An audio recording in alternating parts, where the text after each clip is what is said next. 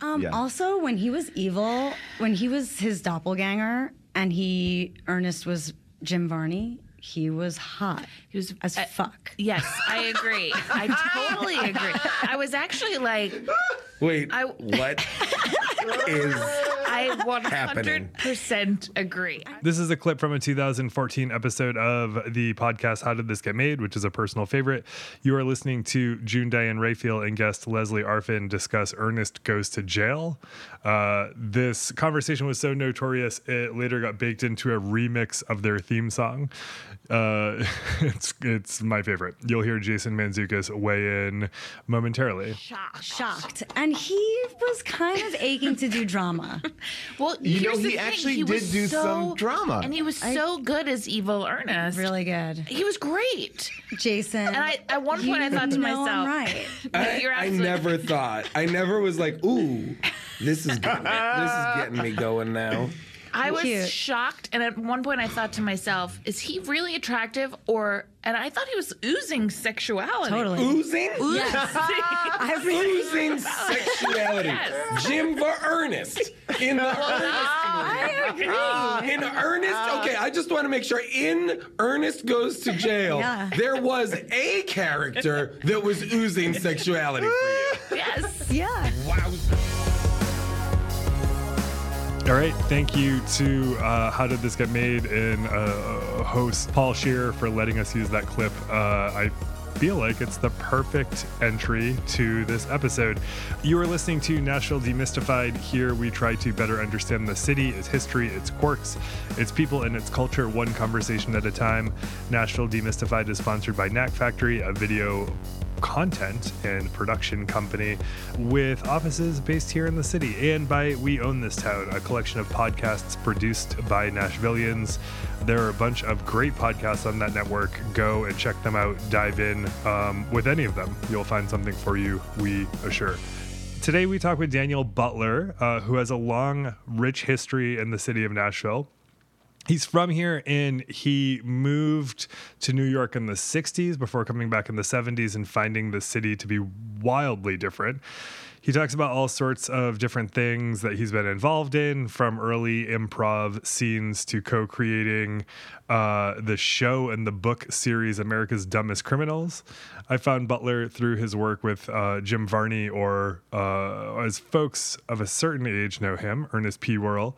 Uh, more on that in a few. We also talk with the great Jenny Lynn Gardner, who uh, was one of the founding members of Della Mae, the Grammy Grammy nominated Della Mae, just a really fabulous and fantastic band uh, that is is just is incredible. And they sort of have traveled the world. They have been to all different places um, on the marriage of their music. They've played with uh, um, uh, steve martin and martin short. I mean they are they are truly incredible. Um, she also has a solo project of her own. We talk about how nashville shapes her music and process and how uh, she and her approach have changed since coming here 10 years ago like I said, I came across Daniel Butler by coming across Ernest.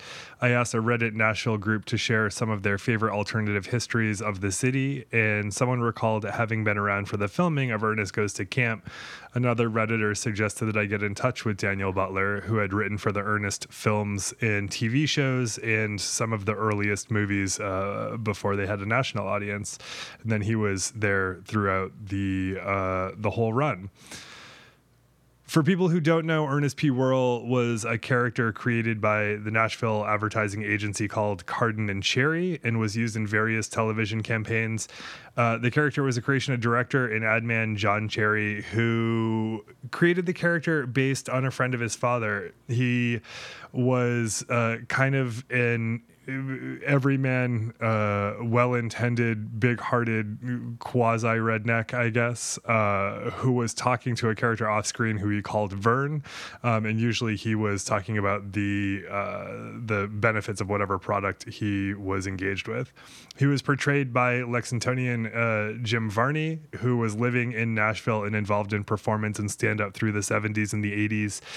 Uh, through a series of movies and eventually kids' television series, the character found national and even international notoriety and was, for a long time, he was everywhere. Um, Ernest uh, was a character that really, I mean, it sounds it sounds maybe hyperbolic, but he he was uh, known by everyone of a particular generation. Daniel Butler was a writer on many of those films and on that TV show, and he shares his experiences there and in Nashville over the decades uh, here. Uh, but first, like I said, I'm stoked to talk with Jenny Lynn, and uh, I'm glad she was able to come onto the show and talk about her work, her experiences uh, as a musician, her life here in Nashville. I mean, she has had an extraordinary career so far. As I said, she's one of the founding members of Della Mae, a Grammy nominated band that has been truly everywhere. Um, they've been to over 30 different countries. Uh, and as I said earlier, I am extraordinarily jealous at their proximity uh, to getting to play with uh, Steve Martin and Martin Short. They uh, just are everywhere. They do a lot and they make a lot of uh, incredible things. And they are presently doing that right now. They're recording a new album. Um, Gardner released her own uh, album back called Burn Another Candle in 2017. Um, here she discusses that, what it's like working with a band, what it's like working on her own, and what she's hoping to accomplish in the near future. How did you end up here? Um, the music scene. Yeah. Yeah, I'd always wanted to move here, and I moved here when I was like 21, and I stayed for three years, and then moved back. I moved to Boston when I joined Della Mae, Right on. And then on a whim, and I was like, I'll just stay for the summer, and that ended up being three Yeah. years, and then after the third winter, I was like, I can't. Yeah, yeah. I can't do another New England winter. I have to go back south, and it made Nashville made the most sense because I was Right still Della Mae was traveling a ton and needed it close by airport and Yeah. music scene. So That's a hard. I mean, that's hard. Like I, I'll run into people who are moving to New England for the first time, and I think that they're when they're like, "Oh, like how bad are the winters?" And I think I think people are really looking for someone to tell them that it's going to be okay. And I mm-hmm. also think it's important for someone to tell them it might not be okay. yeah, totally. Winter is brutal. They're so brutal. like I had no idea. I was so green and just naive about the whole thing. And Yeah. the first year it was fun and exciting. The second year I was like, oh, this kind of like this kind of sucks. And then the third year I was like, get me out of here. Yeah, absolutely. I can't. yeah, it's like you give up. You give up. Uh, if you're coming down from New England, you give up winter, which is nice in a big way, and you pick up like bugs and tornadoes. yeah, it's so true. That's your trade, or hurricanes if you're if you're further towards the water. It's so true. Oh my gosh. Do you, oh, sorry, please. Oh, I was just gonna add, like I was like when I was in Boston, we were in the city, you know, I was living in Cambridge and I was just like shoveling snow for the first time in my life and getting all this great exercise, but also being like, where do I put the snow?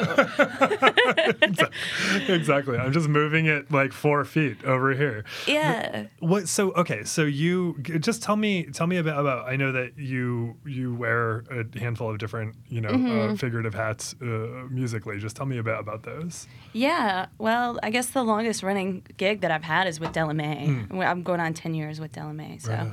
Founding member. Um, fi- I think we're putting out our fifth record next year. Yeah. Um, and I released a solo album, my first solo album, two years ago, and toured. I think I played like 75 shows for that um, record. So just tried to establish my establish myself in my music and my solo stuff because it's so different from it. I feel like it's totally different from anything I'm doing with Della Mae. Right. And I'm singing lead and playing um, a bunch of original songs and poppy songs and bluegrass. Um, more, you know, traditional sounding bluegrass. Yeah. How? Uh, the more people I talk with in in and around a scene that has a foot in bluegrass, Mm-hmm. it seems like it is or can be hard or is like existentially trying to play other kinds of music and feel comfortable in those kinds of music and not to say they feel comfortable as if like that's what you you enjoy doing Mm-hmm. Yeah.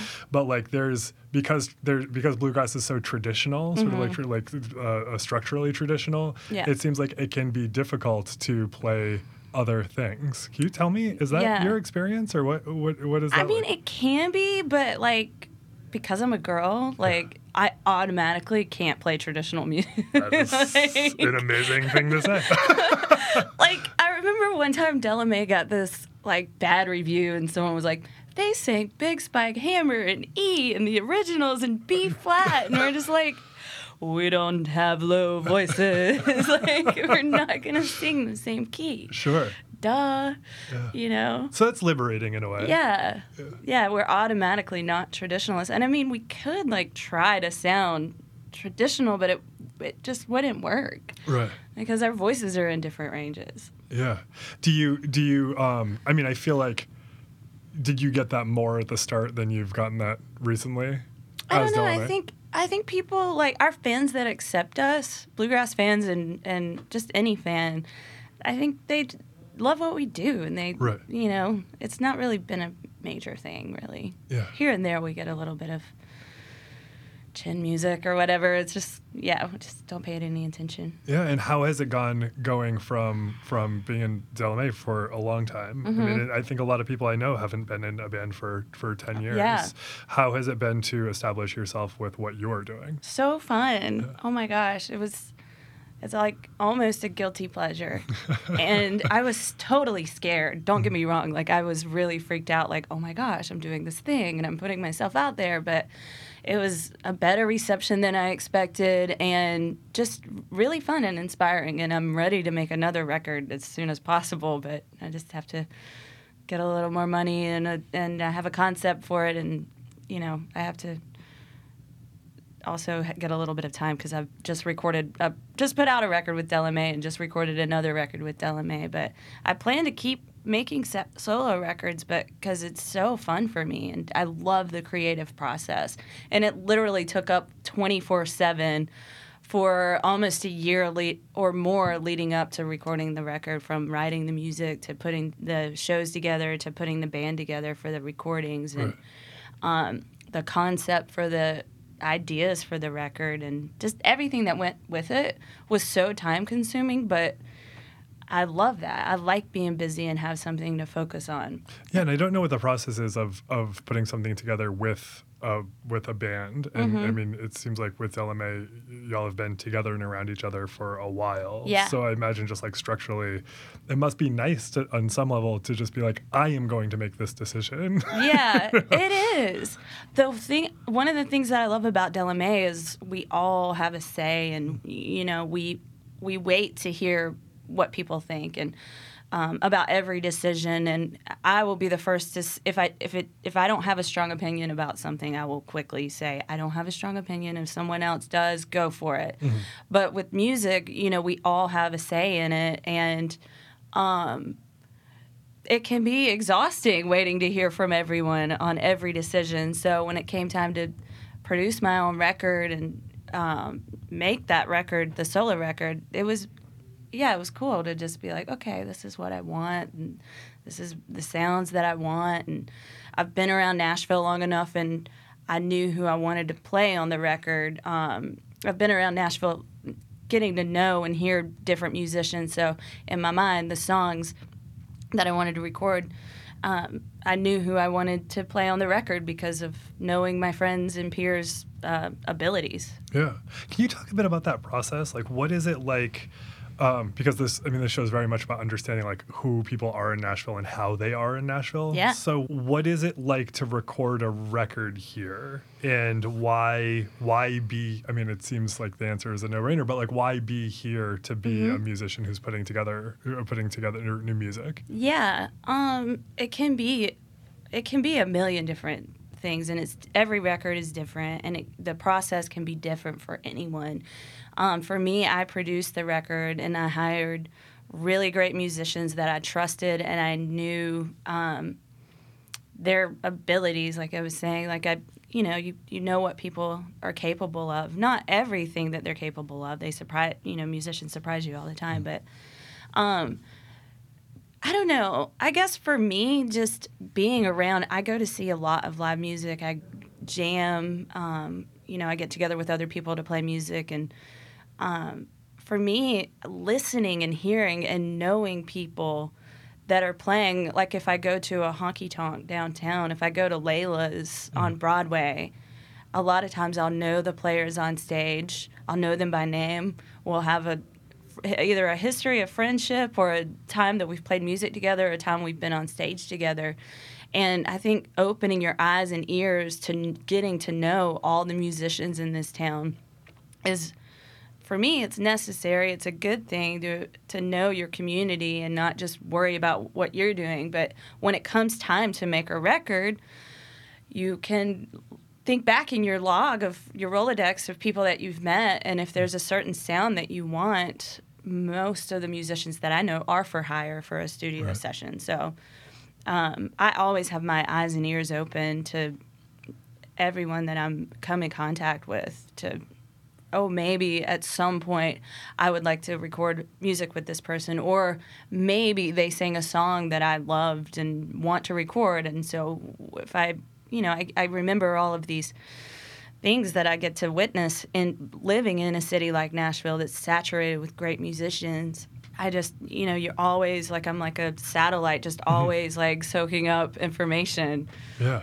It's like a real. It's like a catalog. It's like a real time catalog. Totally. Yeah. Yeah, and it took a little bit of training to open myself up to that. Y- mm-hmm. When I moved here the first time when I was 21, I was kind of in the mind state of like, who can I meet or who can hear me play music and how do I navigate? But I quickly learned like the best thing to do is just soak it all in and meet people and listen and appreciate everyone that you come in contact with, musicians and non musicians alike. Yeah, I feel like that to some degree too. That attitude probably probably shifts your opportunities a bit because you know, like I think people get freaked out when they're um, approached by someone who it seems like they're trying to get something. Yeah. Do you know what I mean? And like when we first get to a place and we're hungry, we're like, Yeah. how do I get it? How do I get it? How do I get it? And that like freaks people out. totally totally yeah i look back and like when i was in that sort of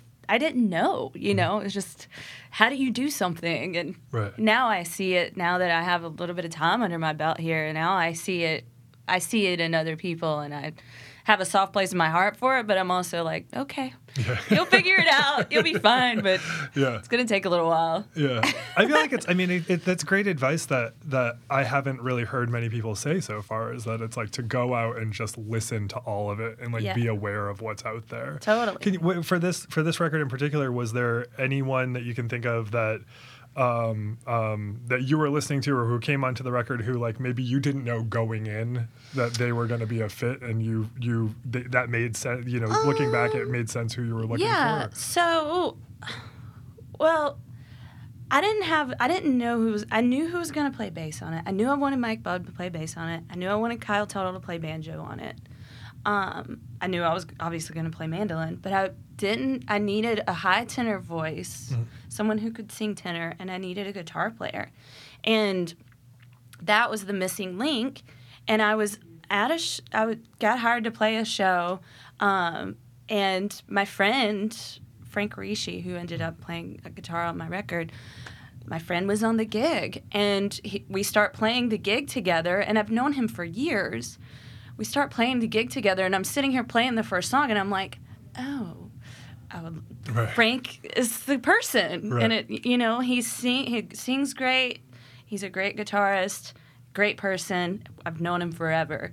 I leaned over and asked him after the first song, "Hey, I'm thinking about making a doing a record. Would you be willing to play on it?" He's like, "Yeah, I would. Get in touch with me." And mm-hmm. Without that, that was the missing link. sure So, yeah, that wasn't exactly like not knowing the person Yeah. in advance. no but that makes that- sense yeah you know, you saw you saw an opportunity that you wouldn't uh, maybe you didn't immediately sort of imagine. Yeah. when you were there. yeah, like that was the missing link. Um, just having someone with the energy and the feel and the heart to uh, for the music side of it, and then the vocals too, because Right. I wanted to like have a core band that the band recorded everything on the record with me. So it wasn't it wasn't like having different players on each song. There were I did add fiddles and different things on a couple songs, but that was a core band. So Yeah, that's excellent. And wh- how what has uh,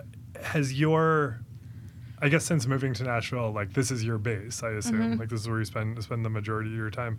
Um, have you been traveling as much as you were when you first got here, or are you sort of more centered with this being being where you're spending your time? Um, I still travel a ton. Yeah. Yeah, um, I like the variety of being gone, and then I, you know, I have gigs that I play when I'm in town. I'm lucky to get calls to play gigs. I play Layla's on Monday nights with the Grassaholics um, when I'm in town, usually, and you know, I get calls for different gigs around town, which is great. And sometimes I get to go play the Opry, which is amazing. And, Yeah. um, I go to a ton of shows and I try to support my friends that are touring through town. But I still am. I've been over the winter and uh, during the last few months, I've been recording in town with Della Mae, so I have been home more. Um, but I I don't know. I guess after living here for so long, you make relationships, and if it's Nashville's the kind of city, if you embrace the city, it will embrace you back, and the mm-hmm. people, and the some of the even the staff at the bars and such that I go to and hang out at, I get to know them and I care about them, and I have their numbers in my cell phone, and I, Right. you know, if something's going wrong in their life or they're sick, I check in on them, and mm-hmm. then and then in turn, I, I I've played gigs before, at at like places around town that I regularly play with other musicians and it I I just I feel like everyone in this in the so if you're if I'm playing at a venue and there's a bar staff and there's a bar back and there's a band and there's a door person it's like okay we are the entertainment tonight but we're it takes the entire staff to make it work. So getting to know everyone in the scene i think is really important Yeah, that's so interesting that you bring that up. That's something I I I think I'm like.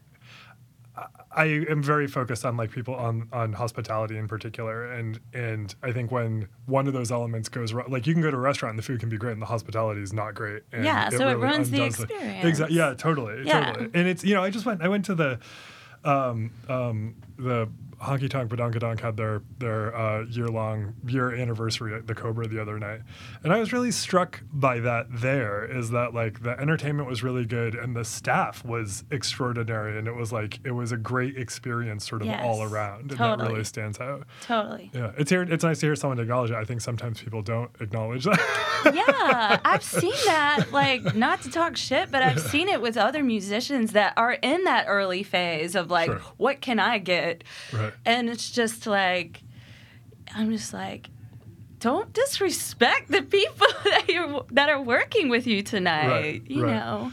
It's interesting because in Portland, Maine, which is has in, increasingly been written up as like the you know like a super foodie city or whatever. Yeah. The the uh, some bartenders and and and and waitstaff have essentially become their own celebrities, which is a Yeah, really interesting thing to watch happen. Yeah. And um and yeah, I mean it's it's good to see everyone sort of treat each other well because Yeah. everyone is doing their part. Gosh, there's some bartenders on Broadway that have been down there for 10 or 15 years, and they have their own fans Sure. that come in on vacation and Yeah. want to see them. Yeah, absolutely. It's so cool. Yeah. Can you can you tell me what it was like the first time you played at the Opry? Like what what is that like for someone who is aware of the institution and then Yeah. you had to do it? nerve wracking, exciting, you know. And you have your whole family and all your friends, so you have to turn your phone off because you can't focus on anything because everyone's so excited for you.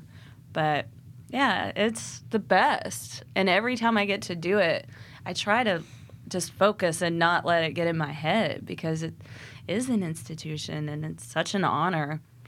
Yeah, I try to enjoy all those moments. Yeah. You know, and not get too freaked out about it and just enjoy it and hope that I can come back and do it again. yeah. Yeah. I had I had Brittany Haas on who I'm I'm friendly with and I asked her that question and Yeah. I think I was like, Were there any ghosts there? and she's like, Yeah, there's ghosts.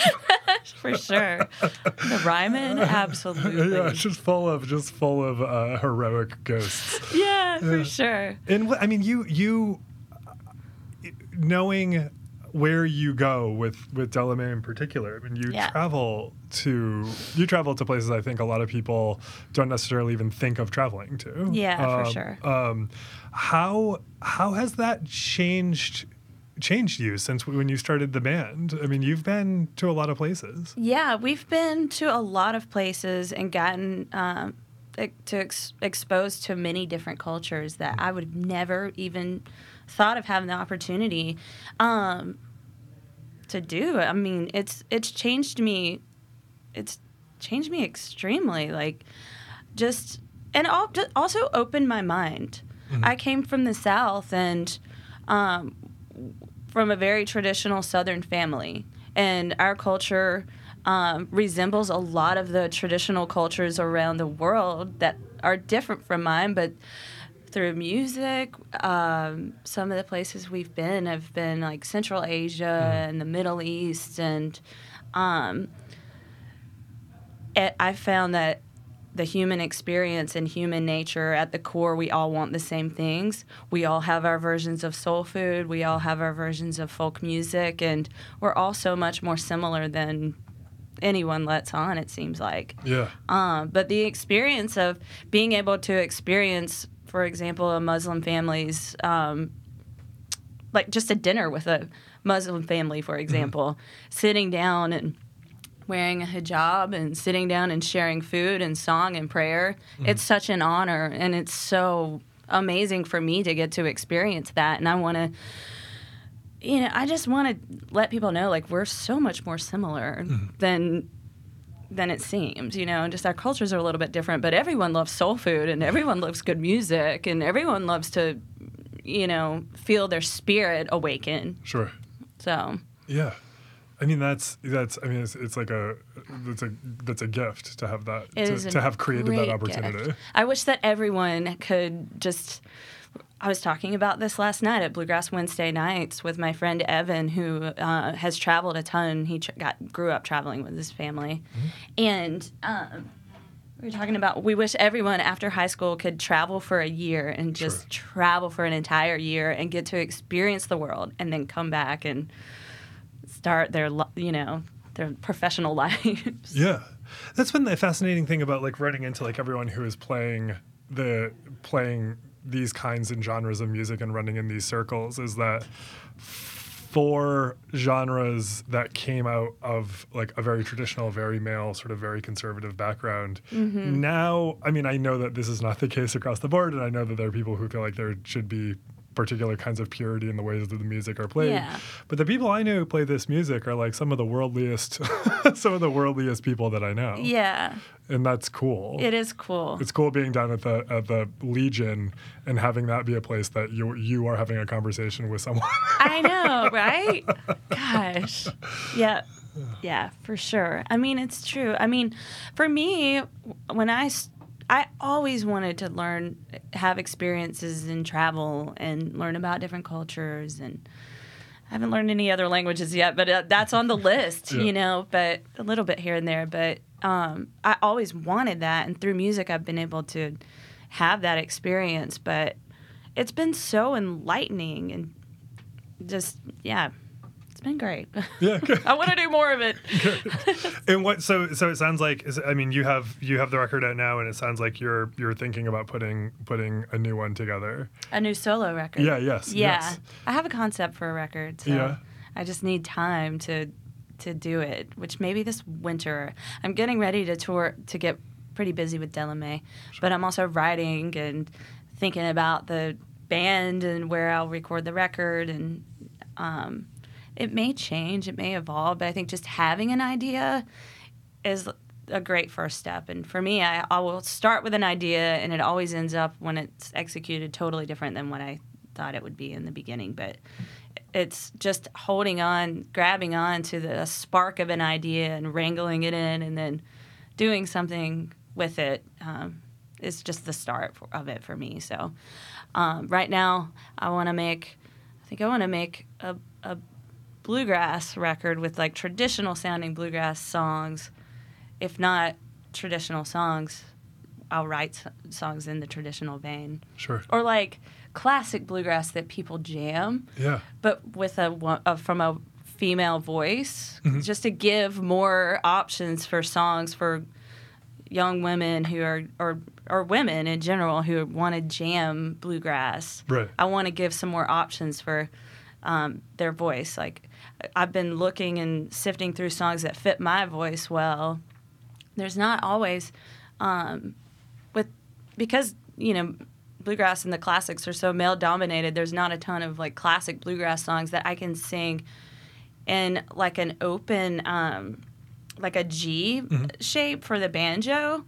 Because a lot of the songs that are in G, A, or B that are like played with that crack of the banjo in the band, Right. I will have to sing those songs in like D or C or E or um, a tune that doesn't give you that sonic pop from a bluegrass band. Sure. So I'm on a mission. Like I've just for years just been writing down songs. Oh, I can do this song in B.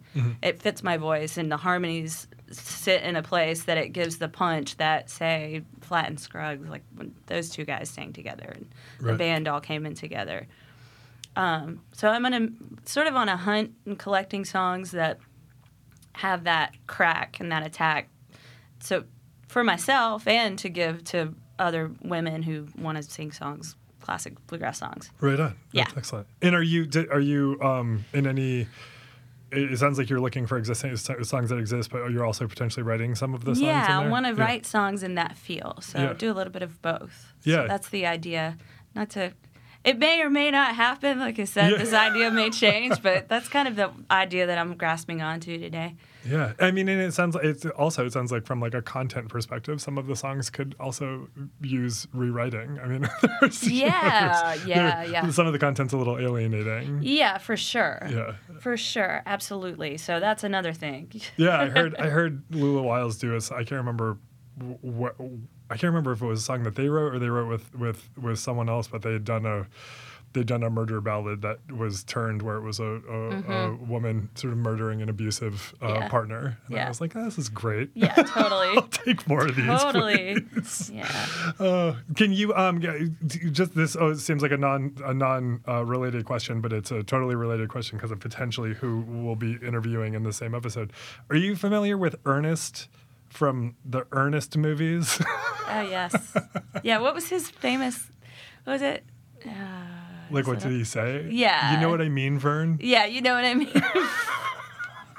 He's from here. He's from Nashville. Wow. That whole character was developed here. wow. and I just talked with the head writer of the show. Um, um, just like it's a phenomenal local story. But yeah, he came out of like improv and Shakespeare in the Park down here. what? Yeah, in 1981. Wow.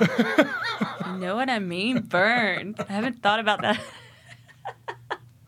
Are you interviewing him? He's dead, so he's, Oh, he's yeah, dead. so it's gonna be hard. Wow. Nashville has a lot to offer. It has so much to offer. You're, yeah, you're gonna enjoy it here. Yeah, I appreciate it. Well, thank you so much for coming in. I really you. appreciate your time. Thanks. You're out there on the road, so far away from home. That's just the way it is. You making your way through another town called me on the phone to tell me that you miss me. Counted 1875 little white lines as they pass you by. You're one step closer, but a million miles away. And you say, Are you okay? Are you okay alone? Are you okay? Are you okay alone? Do you think of me in the darkest night? In a candlelit world, do you hold you so much. Thanks again to Jenni Lyn for coming on. You can find her everywhere where people are on the internet. Uh, you know how to spell Della Mae, D E L L A D E L L A M A E, and you can also find her at J E N N I L Y N Gardner. Um, she's on uh, Instagram. She has she has uh, she has a website. she's she's on all of the places people are on the internet. Okay, let's get into Daniel Butler.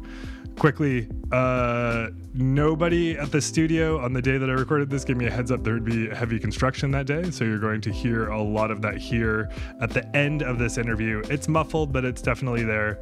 I want to thank uh, Daniel for dealing with that like a champion. Um, you know, he has been in broadcast for one million years, um, as he would assure you. So he uh, uh, he was really great, and I am grateful to him for bearing with it. Um, and yeah, before we do that, remember to like us, review the podcast on anywhere you listen, um, follow on Instagram and Twitter. Um, wh- how do I want to? How do I want to deface Facebook today? Uh, I, I didn't really plan for this. We are on the late career Ernest movie that is Facebook. you can find us there. Please do all of the things on the internet. I appreciate you listening. This is Nashville Demystified. You're about to listen to Daniel Butler. I ran for John J. Hooker, for the office of John J. Hooker. I had a comedy group here in Nashville called Gonzo Theater, right? And I would go into the Kroger's in Belle Meade, and here's this guy with this straw hat mm. and the big red tie, and everybody's coming up to him and saying, "Hi, how are you? Oh, how are you? Good to see you." And he was just a bon vivant, Okay. the definition of just this big, larger than life, good living guy Sure. who did not appear to have a job. Okay? and he had run for every major office mm. since I was born in Tennessee. I always did John J. Hooker for governor, John J. Hooker for. He never won. But he was on all the local stations doing his play by play of all the elections. Sure. So I said, I want his job. you know, I want to be, I want everybody to know me and like me, Yes. and I want to be called an expert on everything. Right. And not hold a job. So, as part of our promotion for our next show at the Exit Inn, I told Teddy Bart, who was a local radio personality, I said, I'm running for the office of John J. Hooker. And it was a joke. Well, the next thing I know, uh, Uh, Teddy Bart had arranged with the journalism fraternity. What is it, Sigma Chi? Oh, something. that's right. There's a fraternity. Sure. And they have meetings, and he said, and he at Bishop's Corner on West End. Mm. And he said, Dan, you got to show up. You're going to debate John J. Hooker for the office of John J. Hooker. and I was like, you kid. I, I, I, my wife was in residency. I had a one year old baby. I was trying to care for it. I show up. This John J. Hooker had actually researched me. and he came armed to attack me at this debate. And it was uh. just, and we were live on WLAC AM. Mm-hmm. When was this? At, uh, 19, Max, was at 1980. Okay. And so I said, okay, we're going to have the election at our show. Our next show was at TJ's on White Bridge Road. Mm. I said, "Show- the night of the election, we have a show. We're going to have the election for John J. Hooker. Only people who attend the show can vote. So as the evening goes on, and he's going to come in after his wrap up on television of the evening's ele- election, and he comes in with his wife at the time, and uh, and I realized I was going to win the election, and and I didn't want to because I wanted to get him up on stage. So I said, I told Ezra, my partner, Ezra Eichelberger, I said, rig the election. He has to win. so John J. Hooker, at the end of the show, we announce it. He comes in with a couple of bodyguards and his wife, and they sit down. They look like the mafia. and we say, and Ezra announces the winners. John J. Hooker wins by 32 votes. Mm-hmm. And it was he got up on stage. He tears in his eyes, and he could not speak. And he said, "This has never happened to me. I have never won an election." And I'm speechless. Oh my gosh. Oh my gosh. And it was an amazing night. Yeah, It what- was right after he'd been in Reds. Did he the get film it? Reds with Warren Beatty. Oh, the, yes. Yeah, yeah. and uh, he came to. I had done a bit part in a movie, um, Country Gold, I Mm, yes. think it was, and uh, he came by my dressing room. After I had announced I was running for him, and just scared the hell out of me. I digress. I'm sorry. No, that's fantastic. I mean, that's so. So when I when I came across your name, I was looking for that kind of history of Nashville, and someone, um, someone on Reddit said uh, had had spoken about uh, Jim Varney's history here, and they said you. And it turns out a lot of people have proximity to that history. Like a lot of kids who went to the camp, and a lot of uh, there was you know, Everybody in town was one degree of separation from Ernest. I mean, come on. And your and so your name came up, and they they graciously I don't even know who this person is, but they graciously were I like, want their name. Okay, I, I will find out later. But they graciously got got us in touch um, and said I absolutely had to talk with you, and I'm glad that that's the case because it seems like. You know, outside of just the, the proximity of the of, of your work uh, on Ernest, you've done so much. like- It's been a remarkable life.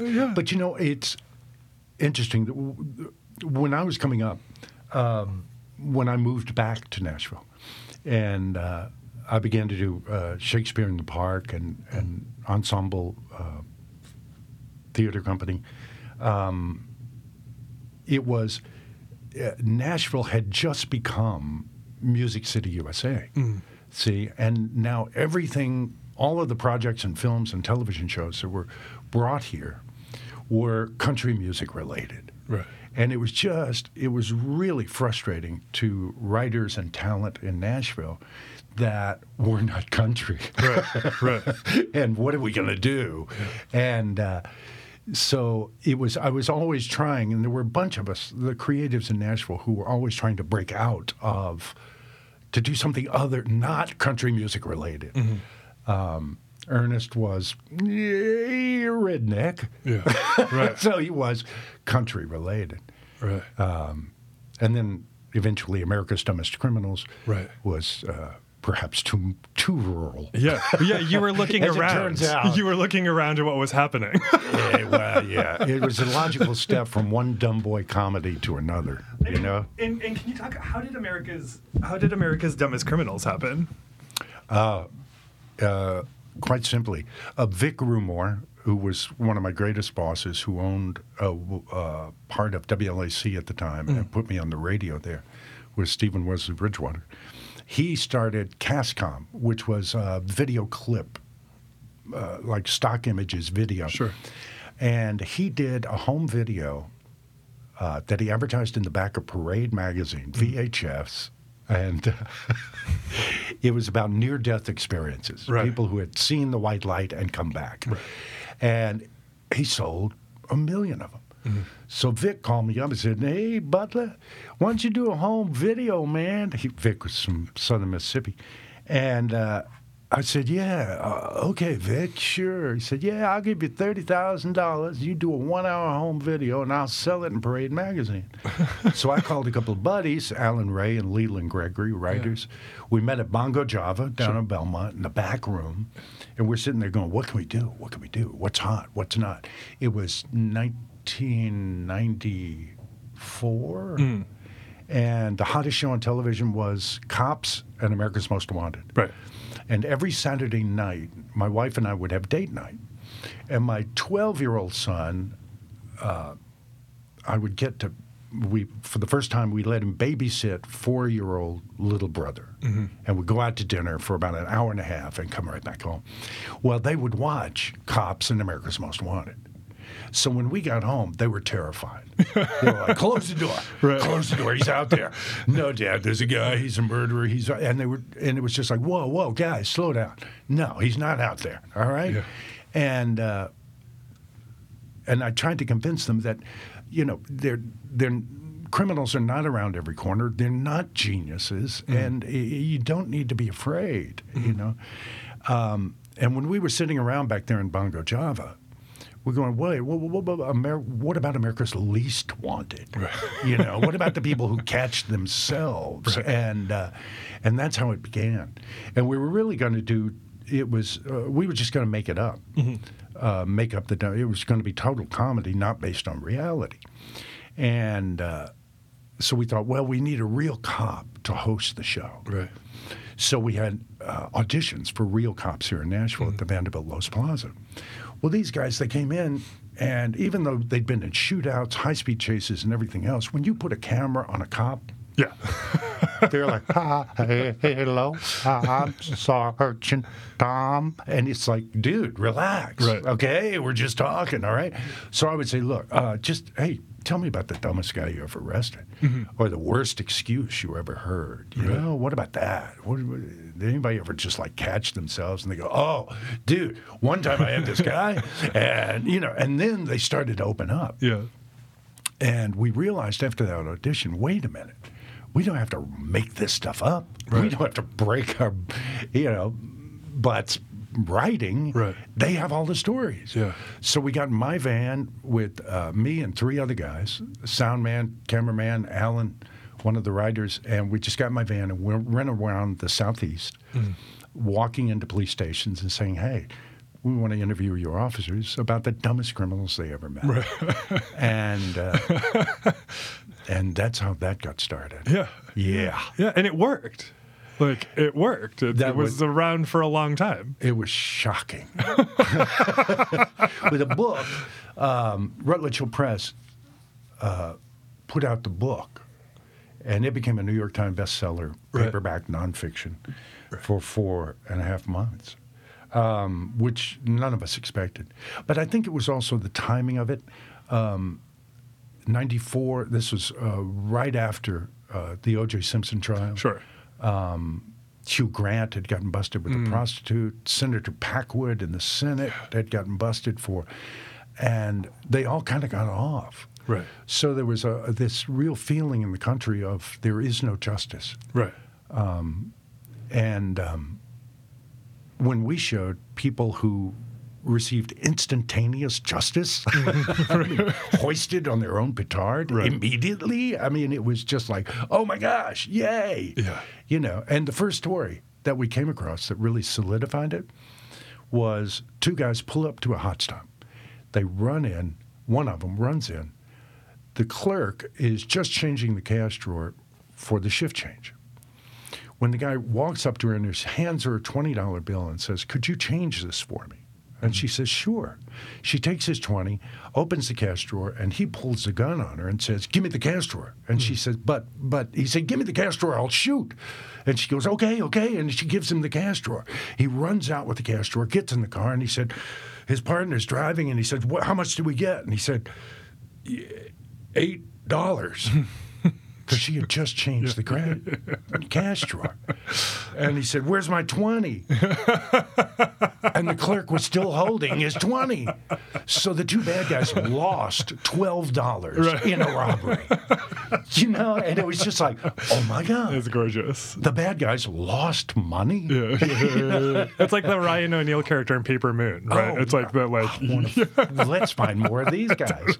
And in every market that we went to, and we ended up going from New York City to uh, San Diego and Seattle to Florida, and uh, it was uh, a remarkable four years. how how did you become a person who's from Nashville? I was born from a woman. Gonna, this is going to be a long conversation. Okay, I'm sorry. no, no.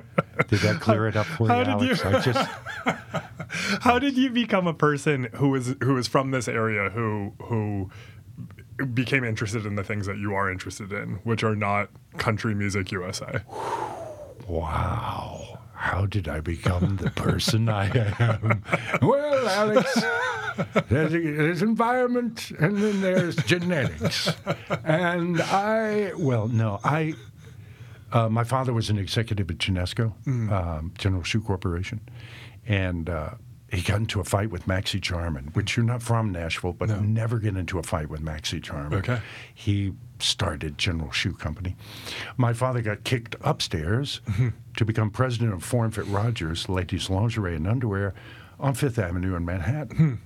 So I went from being uh, a fairly cloistered youth in Nashville, Tennessee in the 50s and 60s uh, to moving to New York City in 1966 at the age of 15, and I was already six feet tall. Right. And that was uh, liberal education. Sure. Moving from Nashville to New York in 1966. I hear things were going on. wow. I mean, the be-ins in the Central Park, um, uh, Greenwich Village, uh, um, yeah, Washington Square. Right. And um, it was just such a culture shock. Uh, for me at, that- at that period in time, the uh, moratoriums at the United Nations, where I heard Martin Luther King speak on the same podium with uh, Stokely Carmichael, Right. which never happened, and uh, just all of that going on in New York. The first disco, the Cheetah Disco in Times Square. and at the same time, being ushered into my father's office, where now he's running a ladies' lingerie and underwear mm. company, right? Mm-hmm. And I'm 16, and models walk in Right. with fitters and designers. And these are women in bras and panties. Right. In my father's office. okay. And they're like poking on the model, saying, well, see, it, it, it's a pooch is up right here, so we need to. And I was just like, golly, golly, Dad, you got a swell job. Uh, so it really was sort of Gomer Pyle in New York. But I was exposed to so much. My parents sent me to a prep school in Connecticut because their basic knowledge of New York at the time was West Side Story. Sure. So they thought if I remained in the city, I would become a shark or a jet. All the way. Uh, and so they sent me to a prep school where I was the only Southern kid Right. um, with uh, some real snobs. How did when you It first when you first experienced like the any of the sort of monumental things that you're talking about in New York um, from from the you know the boardroom where your dad was to to uh, sort of any of the cultural phenomena how did you reconcile that like how did you reconcile that being from here I the, the first day. I mean, you're talking about a kid in. Uh, all I knew about New York City really was Times Square.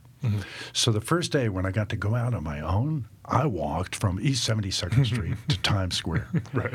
And and when I was walking through Times Square in 1966, there was a, a, a young black man, hmm. s- very slight, uh, thin, walking with uh, an older white gentleman looked like my father. Mm-hmm. They were holding hands, mm-hmm. and the the young black gentleman was wearing falsies and false eyelashes and had his hairstyle in a woman's hairstyle. Mm-hmm. So now Gomer Pyle is seeing this for the first time, and I busted out laughing mm-hmm. because I just never seen any number one a white man and a black man holding hands. Right, right. Coming from Nashville was new. Mm-hmm. Him being dressed like a woman, I immediately thought this guy must have lost a bet. right right right right, right, right. and he has to walk through Times Square dressed like a woman. Yeah. So when I got home that night, I came back and I told my parents, who'd grown up in Atlanta, Georgia, "Oh, you won't believe what I saw today, Mom. This guy, two guys holding hands." And my parents, I remember their faces just ashen, going, "We have no idea what they were doing." Right. And so they were really sort of going through it with me. Right. Only they were in their 40s, and I was the youngest of four, Right. 16. Um, they were probably on the phone with the prep school that night Oh, wow. yeah. This is actually when I was home oh okay uh, in New York on leave, but it was, uh, I mean, it was just eye opening in every meaning of that word. Right. Um, in so many ways P- politically, socially, uh, racially, religious, spiritually. Um, I thought back to one memory of New York City was the big book. One of the big preachers at the time was Norman Norman Vincent Peale. yes. uh, the Power of Positive Thinking. right who had been a big seller. So they took me. We were Presbyterian. They took me to his Presbyterian church. Years later, come to find out, guess who was another member of that church? Donald Trump. the power of positive thinking. Right, right. And after two sermons, I was going, this guy is just making it up as he goes along. Sure. I mean, he's saying pretend. right Uh, and I, this doesn't go at all with what I grew up with at Westminster Presbyterian Church in Nashville. Right. And I told my parents they were crazy. yeah But uh, that was one spiritual aspect of it. But then, of course, Greenwich Village, there were lots of different spiritual aspects. Sure. But that's New York. You want to talk about Nashville. I do, I do, and I'm curious. But I'm, what I'm curious about, what, I- why I think why I'm asking these questions is knowing that, knowing as you described earlier, you you sort of you came back, and you were involved in improv, and you are I'm, just curious about how those elements were received here, and and and who who who brought them. Like, what was the improv scene? Like, what, what did you come back to? and when well, did you see, come I back? came back when I left in 1966. Uh, the Ryman Auditorium was the Grand Ole Opry, Mm-hmm. but you know, I mean, and those eight years uh, when I came back. First of all, when I left, Nashville didn't have an interstate. Right. Right. you know, it was just being built. And there was no Opryland. And Nashville was a conservative southern town. Hank Williams Jr., Bocephus, was in my elementary school. Sure. Uh, in the fifth and sixth grade with me. And I was on his softball team. And we treated him horribly because uh, country music people were poor white trash. Right. In, in the eyes of, you know, Nashville. Right. And when I came back eight years later, they were the royalty. Right. And it was there was up there was a theme park Yeah. for crying out loud. So you came back in 74. Yeah, uh, actually no, seventy six. Oh, so- okay, yeah. seventy six. You came back in Na- Altman's Nashville time. Yes. and the Exit Inn, and uh, Joan Tewkesbury wrote the film, and Sure. then the Exit Inn, and uh, my former neighbor was one of the part owners, and Right. it was like, dude, wow, what happened to my hometown? Right.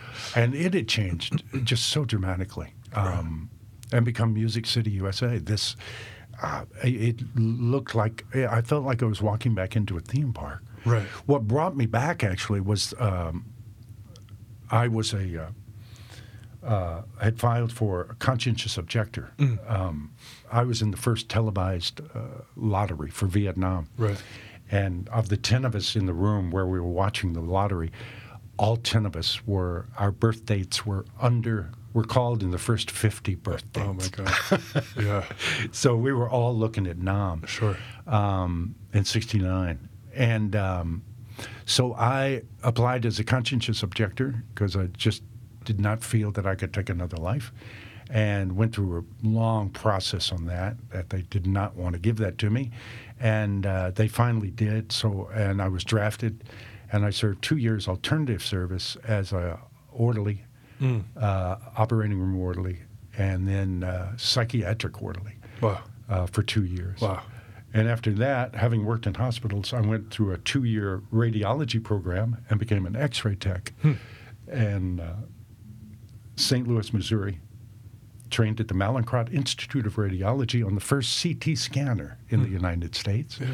And I came home to visit my parents in Nashville, and uh, Vanderbilt uh, had just gotten the first CT scanner in Nashville. Right. And and they were looking for techs. And I was like, well, I happen to have trained on the first one in the U.S. So I got hired at uh, Vanderbilt, 4 to midnight, Yeah. and on call midnight to 7 a.m. for the first CT scanner. And uh, my name there was Scan Man Dan. It's like like you were like a DJ. I was. I I was legendary at Vanderbilt Hospital. I had uh, because I worked four to midnight, Right. and uh, and most of my coworkers were uh, black and from North Nashville, and we would go out and went to TSU, and we're all musicians, and they would take me out clubbing uh, after midnight. Yeah. So I'm like one of the few white men who would leave work at midnight dressed entirely in white white pants, white shirt, white lab coat, and go and be the only white person at the New Era Club Yeah. Yeah. Yeah. and getting down. Yeah. And we had some fun. I've been this guy, and it's a fun time. it's uh, it was wild. We had fun. Uh, we had wheelchair races uh, in the uh, me and the residents out in the Vanderbilt parking lot, the ER parking lot when it got slow. yeah. We had, and I have uh, me and a group of nurses and techs. We formed a group called the Merry Pranksters. Yep. And about once a quarter, we would rent a bar and put on a party, and for all the employees at Vanderbilt, and just pass out leaflets. And uh, it was the only time I ever saw a neurosurgeon sitting at a bar with a guy from housekeeping right, right, right, drinking and talking about talking about those patients, man. Oh man, That's fantastic. it was it was a wild time. But that's what brought me back to Nashville, and um, so I was at Vanderbilt for four years or so, and then uh, I went from uh, I started doing community theater, uh, Shakespeare in the Park, which I'd done in high school, some Shakespeare, and I just on a whim, I went for Shakespeare in the Park, and got the role of Mercutio in Romeo and Juliet. Sure. And did it out behind the Parthenon at the Arts Center. Yeah, that's amazing. And you, you, I mean, and you're, you were doing that around. How old were you then? Around in your late twenties. Yeah, uh, I was born in '51, Right. so 25 when I came back to town. Right. really 20, uh, 29 when I got married. Uh, my son was born the year later. And um, so late 70s. Yeah. So I mean, early so in entertainment, at least, you were a relatively late bloomer. I mean, you came in at. at Extremely. Yeah. And I did not go to school for it. It probably benefited you. It- until I got to TPAC and, and I was doing um, The Importance of Being Earnest. No relation to Ernest P. Worrell. Sure. This was the Oscar Wilde Ernest um, with uh, Tennessee Rep. Right. Mac Pirkle and, and Mike Miller. And they had this director from LA, and I was cast as Algernon. And being on stage in a 2,000 seat theater and playing schools during the day, uh, school groups, um, was an amazing experience. And I learned a great deal from that production and that director and that, and uh, the Tennessee Rep, uh, an amazing group of people, very Right. talented. They made me wish I had gone to school. yeah. Yeah. Yeah. and they schooled me. Yeah. Well, that's good. You were you were receptive, and that's important. Shoot, buddy. You get up on that stage, you'll be receptive. So, how did you meet Jim Varney? And who who was who was Jim Varney? How did you meet him? Well, I mean, Varney, he was doing stand up, hmm. you know, at the Exit Inn. And I'd seen him as Sergeant Glory, hmm. which was an earlier character that he did for Carden and Cherry, specifically for Purity Dairies here. And with the World Drill Sergeant. He was drill sergeant, and he was drilling milkmen at their trucks. And uh, so I'd seen that. Uh, Coke Sams and Jim May, who ran studio productions down in the Gulch. Uh, they, uh, it- which used to be Slick Lawson's studio, famous local photographer, where Kris Kristofferson crashed on his couch down in the studio productions, Slick's old studio, after he came back from Vietnam. Right. Whoa. Um, I can show you the spot. Uh, right behind NES. But um, so they had this incredible space, uh, studios, like an old garage. And we had this comedy troupe, Gonzo Theater.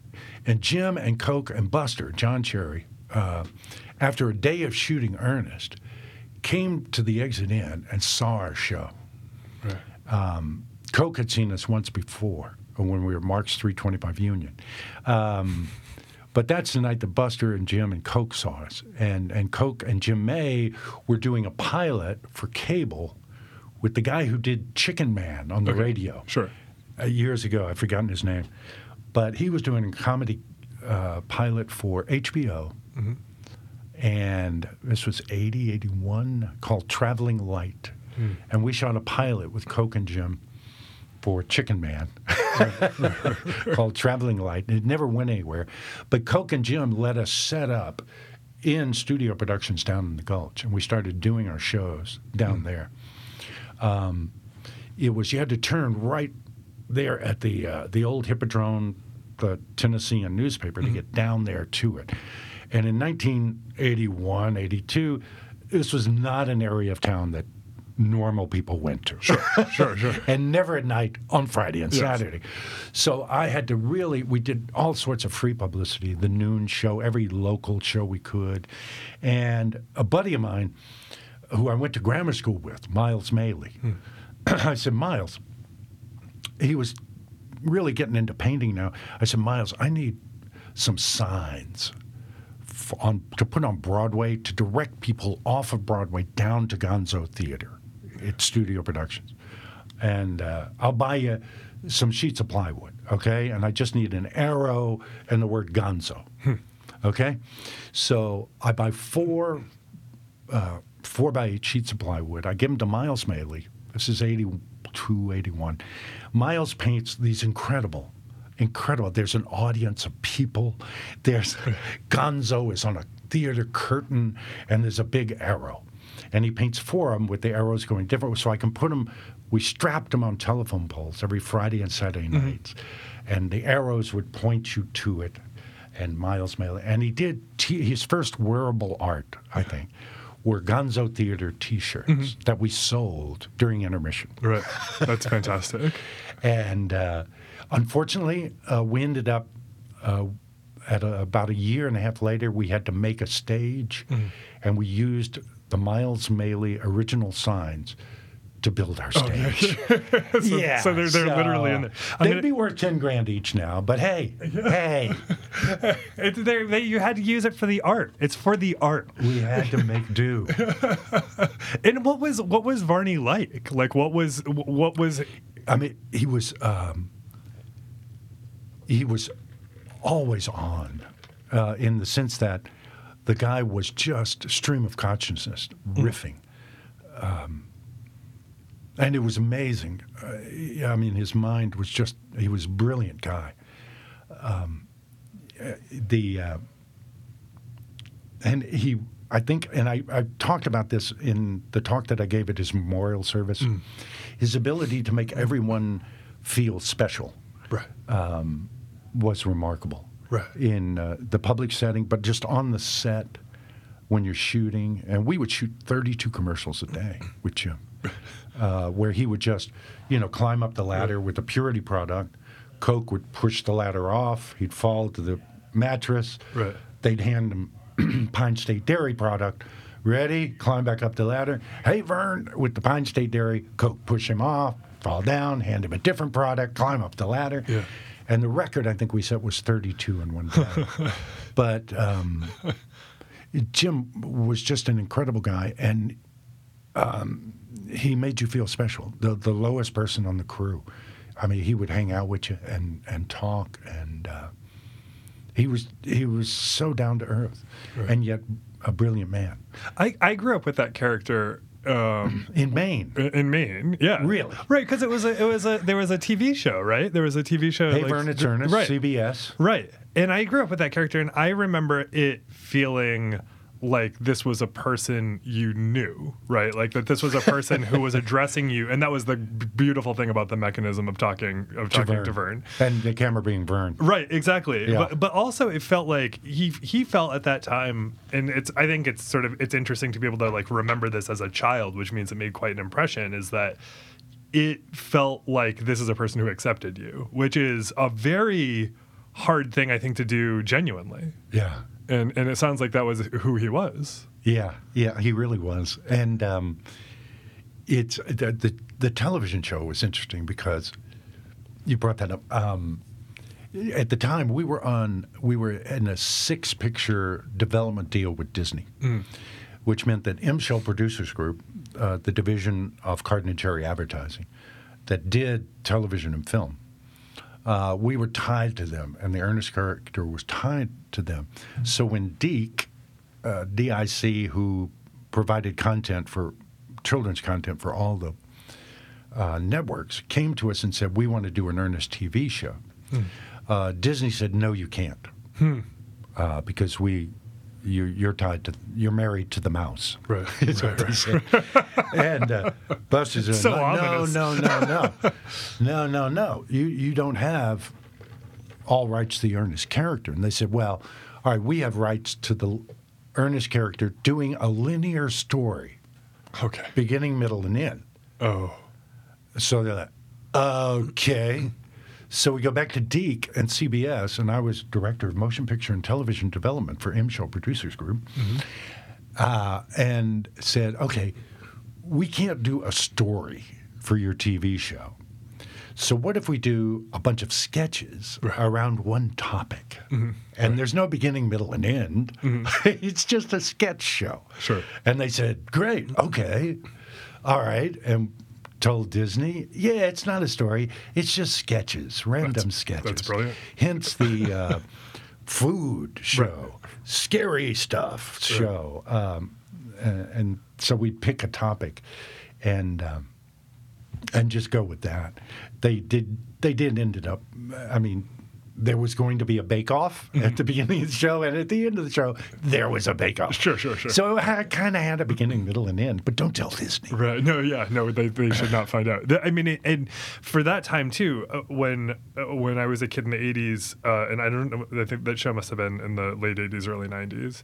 Um, it was funny because uh, a lot of the content for kids was there wasn't a ton of content for kids, so it was just mixed. So like there'd be like you could watch SCTV as a kid. It was just like on like reruns or whatever. One of my favorites. Oh, just the best. Yeah. And then and The then Steakhouse. Uh, right. Oh my God! I'm sorry. Okay, we digress. And we then- digress. And then there's Ernest, and it all feels like it fit together in that sort of weird mishmash universe. Because it was sketch, I'm realizing now that you were you, True. you were Yeah. making a sketch show. Yeah, which was kids. which was what the Gonzo Theater was here in Nashville. Right. We were basically doing Saturday Night Live without the cameras. Yeah. Um, and that was Ernest. It was interesting to me in doing the Ernest thing at that time. Uh, all of the other writers, their children, they either did not have children or were bachelors, or their children were grown. And I was the only person in the writers group who had school age children. Right. So. I mean, just- the the other writers didn't know what a trapper keeper was. Sure. you know, they were three ring binder guys. Right, all right, right? right, right. So, but I'm buying school supplies. I'm a Cub Scout den father. I'm doing all that stuff. So I'm like, no, no, guys, no. Hey, wait. Yeah. and I kept trying to bring them back to today's children. Sure. And uh, and it was we did I remember when we looked at the topic scary things, you know, food, what's big to children this age and blah blah blah blah and and like scary things. Okay, we're gonna do goblins and ghosts and that, but that and it was like, wait a minute, wait, no, wait. That's not earnest. Right. You know, I mean, that's Disney, that's Addams family, that's all that other stuff. But what's scary to Ernest? Going to the dentist. Right. you know, the boogeyman under my bed, uh, the attic. Yeah. You know, it was what's really scary to children. Uh, what's really scary to Ernest, and um, so I think that's looking at him as a Charlie Chaplin, everyman innocent redneck. it's he said, "Watch this," you know, and and launches himself out of a sl- giant slingshot. I mean, but what's you know where is his innocence Uh, and and the fact that he had a heart. Uh, it- the the biggest scene for Disney, we, Disney insisted there must be heart in every movie. Where's the heart? So that's why you see in Ernest Goes to Camp, Ernest singing to a turtle. Right. That was the heart. Yeah. Pokey, you know, and uh, so yeah, it was uh, very bizarre. What, what did what was your first what was your first um um what was your first Ernest based project? I was getting uh, Buster John Cherry invited me to come sit in on a writing session. Right. When I was doing Gonzo Theater, and he said, "I'll pay you seventy-five dollars an hour." And I was like, "Holy, Mm. Yeah, wow, that was huge." Right. Uh, in 80, 81, something like that. Um, and of course, I just, you know, for for the whole day before, I was just cranking out ideas, and I get to the meeting, and like in the first fifteen minutes, I just I shoot all my ideas, Yeah, yeah, yeah, my best ideas out, Yeah. and they're all just like, yeah, oh yeah, okay, all right, all right, we're good. And I was only there for about 20 Right, minutes. right, right. And Buster said, I'll pay you for the whole hour Yeah. and he gave me a check for 75 bucks. Yeah. And I did two of the commercials that I submitted that day mm-hmm. were running 10 years later. right. right. Yeah, they they really got high, ROI on that so I hour. began to learn. I began to learn. Hey, wait a minute. Yeah. If I'm getting paid by the hour, not by the spot, and uh, we were contract for hire, uh, and we were, you know, we were salaried employees. Right. So uh, we cranked it out, buddy. Yeah. How how what was your what what were your big takeaways from doing that that work around the, around the the Ernest character? Like what I mean it seems like that's such a unique opportunity. I can't there are so few opportunities like that one. Maybe like you know um, uh, uh, Paul Reubens' Pee Wee. There's um, where people get to sort of develop and work on a universe and create a universe over time. Yeah, it's um, it- well, the um, the thing of it was, and I've been realizing this recently that it was almost as though Buster and Jerry um, were creating their own internet.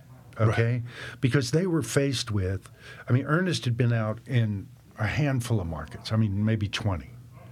And General Motors came to them and said, Hey, we like this guy Ernest. We want him to represent GMC trucks for one year nationally. We'll give you a million dollars. And this was 81, something like that. Um, and Buster and Jerry were just like, well, wait a minute. And they decided no. And they said, no, we're going to go market by market, small business by small business mm-hmm. instead. We're not going to just take the money and run and do one year and blow out this character nationally. Right. We're just going to go market by market and stay with the paradigm that we've set up Yeah. where you're working with, you know, a dairy, a car dealership, a da, da, in that town, and customizing the spots to them. Right. Um, so it and and in the same sense, and we're talking about shooting a commercial. I mean, much like you're doing right now. Right, right. Right. We were shoo- shooting commercials with friends in the boss's house, using things found around the house Yeah.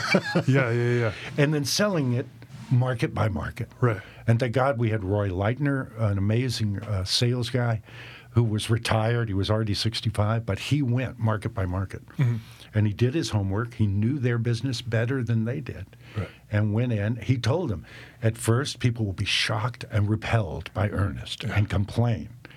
But within three weeks, they'll be laughing and coming in and saying, "When are you going to play that commercial again? I got to get my brother-in-law to see it." Mm-hmm. Right. And and Roy Leitner just rolled it out. But it was that sense of uh, a, a children's crusade. Yeah. This is crazy. I mean, we were shooting with a, a film camera with a wide-angle lens up in the guy's face. Right. We were shooting at night with a flashlight on his face. You know, I mean, no budget, down and dirty, and let's. What can we make out of this? Right. And it was literally making it up as you go along, and because it was such a family. Uh, Jerry and Buster were the dads. Lynn Johnston, who organized everything, was the mom, and we were all the kids. Yeah. And it was jump to it, and we had to pull it off. And you had to be a jack of all the trades Right. uh, for us to pull this off, and we did. So you were crew, you were props, you were, you know, run get coffee, tea. Everybody did everything, um, and we had to to pull it off. Yeah. So it was very much uh, like your generation, what you're doing now, in terms of just starting with an idea and building market by market, customer by customer, Right. and it, it clicks, it clicks, Yeah. uh, and it did for a lo- for a long time. for a long time. But it was actually you, you went back to we feel like he's somebody everybody knows. Right. And it was. I did, growing up in the South. I mean, I've got redneck. uh, Well, I, now this is going on the internet. I have Southern relatives, uh, some of whom remind me a great deal of Ernest. we all did. All of the people in, in the Ernest crew and family. Right. We all knew these people. We they Ernest was our neighbor. He was our cousin. He was our uncle. Right. And when Jim passed away, uh, and they had the we had the memorial service here at the War Memorial Auditorium, uh, but then they had a family funeral mm. when he was laid to rest up in Kentucky. And the bizarre thing about it was that as Jim's relatives got up to speak, we saw every one Right. of his characters. Right. He didn't make that up. Right. That was his aunt. Yeah. that was his cousin Jimmy. Sure. Oh my gosh, Pops was his uncle Roy. Right. And we saw at Jim's funeral, we he was exposed. Right, right, he had stolen Right. all of his material from his relatives. Yeah. And uh, so Ernest was people he knew Right. and he grew up with. Right. You know? Um, I feel like that's sort of like what King of the Hill was, right? Like the, the my oh. judge show King of the Hill. is- Those guys talking out in the driveway. Right, exactly. And it was my brother-in-law. Yes. Bill Barnes. I mean, he was shaped. He had that exact same shape. Yeah, I don't know that stuff about that. And then nobody's saying that I'm hanging. Yeah. yeah. Mine in Maine was Butch Leonhardt. Is my dad's one of my dad's best friends, and he was the same guy. That, like that guy just exists. Yeah. In Yeah. places you have no idea what he's saying, but he's he's saying a lot of it. yep. But my biggest, one of my greatest, and I, I told this story in the memorial service for Jim, was uh, my in laws out in Oklahoma, where we had Braum's for a client. Uh, ice cream uh, restaurants like Shoney's. Sure. And um, we went, they just thought I was a bum, my in laws. They didn't like me. I had long hair. It was, you know, but they loved Ernest. Right. And after I'd gone for that first writing session, I told them, "Hey, I wrote for Ernest." And he's like, oh, and my stock rose, man. Yeah, yeah. So we go out with the new baby to Oklahoma to visit my in-laws, and my father-in-law said, "I want you to take me to meet Ernest. Get me his autograph." And I said, "Oh, I'll, I'll get you his autograph." He said, "No, he's going to be around down at Braum's today." Mm-hmm. And I was like, "Really?" and I'd only met the guy, Yeah. Jim, like two times. Yeah, yeah. You know, he wasn't in the writer's session, Right. And I'm like, whoa, whoa, whoa, that's going to be really crowded. And uh, and for two hours, I was just sweating it, Yeah. because I knew Jim wasn't going to recognize me, and my cover would be blown, and and I take, we go, and I, it's lined, 500 people are there, and Lynn Johnston was up there with Jim. She was his keeper, and Sure. She saw me. She talked to Jim. Jim talked to her. Mr. Butler, get your butt up here. And he called me That's up so sweet. and saved my life. That's so sweet. Told my father-in-law I was going to be writing movies for Disney, Yeah. which I had not heard. Yeah. and uh, but Jewel Trevor Dowdy, my father-in-law, who was a high school principal and everything else. Mm-hmm. I stole a line from him for Ernest. Right. And it was, and I told Jim, this is the guy. He said, Golly Bob Howdy. that was my father-in-law, and he would always say it when I say, when we drive out there, he'd say, "What'd you pay for gas?" And I'd say, "Uh, buck seventy-six. Golly, Bob, Howdy, you could have gotten it for a buck forty-five, five miles down the road." Right. He was always giving me crap when he said, "Golly, Bob, Howdy, I can't believe you did that," and uh, and but it turns out when I got back, when I when I first told my father-in-law on the phone, I said, "Hey, Ernest is going to say your line." He said, "What? What do you mean my line?" I said, "I." I wrote Golly Bob Howdy into an Ernest commercial, and he's going to say it. They're shooting it tomorrow. And he said, I never said that in my life. and I said, No, what do you mean? You're who I heard it from. And he said, You heard wrong, boy. I say Golly Bum Howdy. and I got it wrong. He said, You got it wrong. It was golly bum howdy. That's what I say. It's not golly bob howdy. And it was oh, so I screwed that up. Oh my god. Even even that. I could not. But he would go every morning down to Lang Sam's drugstore and sit around with the old guy, all these retired guys, and he's the high school principal. And they would sit around and talk at Lang Sam's drugstore, and he became the king of Lang Sam's drugstore after Ernest said, "Golly Bob Howdy." That's amazing. He changed the way he said. it. That's amazing. That's amazing. Uh, well, I'd like to. I mean, thank you so much. This is really, this is really incredible. So, what do you, what do you? did we talk about Nashville? Yeah, I want to. I want to ask one last question though. It is about Nashville, which is which is uh, how. I mean, you've talked about about how it was different from when. Um, you left to when you came back, and you came back to an interstate and and and you know Opryland, Yeah, in Opryland. How has it changed since then? Well, see what what Opryland did was bring this incredible talent pool to Nashville. Uh, outside of Broadway in New York City, uh, in the 80s and 90s, this was the largest talent pool for musical theater, music, um, and uh, really for theater um, in a major way. So we had this incredible because you could work at Opryland and and make your rent. Right. So I mean, we had these incredibly talented. My piano player and composer for Gonzo Theater, James Fitzgerald, he played the piano for the gospel quartet at uh, at the park. They all called it the park. You worked at the park. Was Opryland.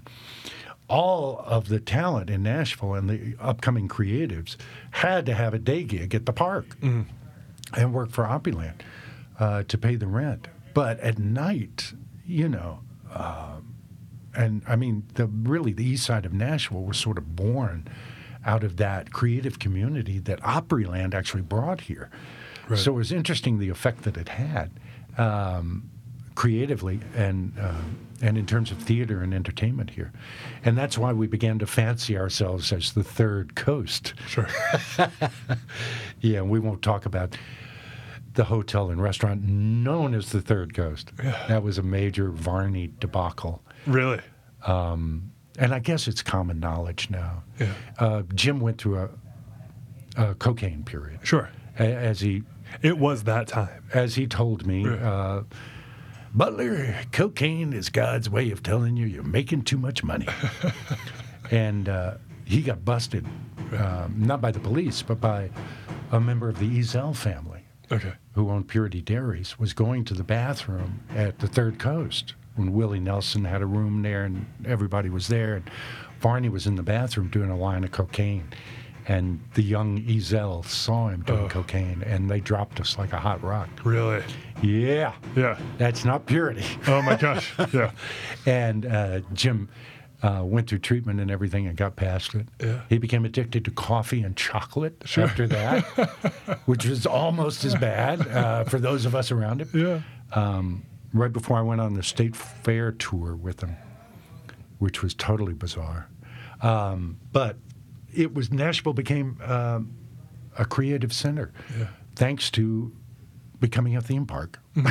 yeah, yeah. I have never thought about And- the fact that it was employed. That was the that that theme park was employing people, right? Like the, who who then could make that living and then make their night living. Yeah, and I think one of the reasons Gonzo Theater became a hit, one of our first bits was we did Gon, uh, we did Opryland.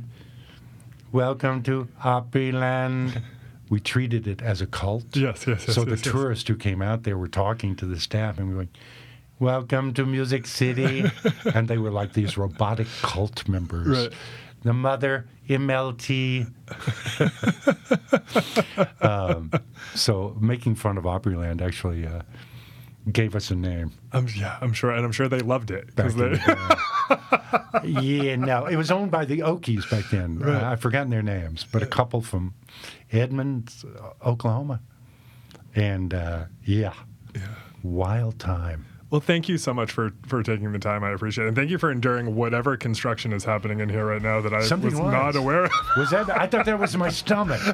Oh my gosh! I thought that was a chili. Whoosh! Thank gosh. I appreciate it, Dan. Thank you. Thank you, Alex.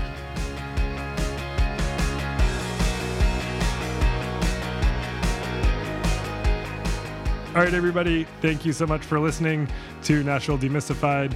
Again, I'm Alex Steed. Thanks for coming.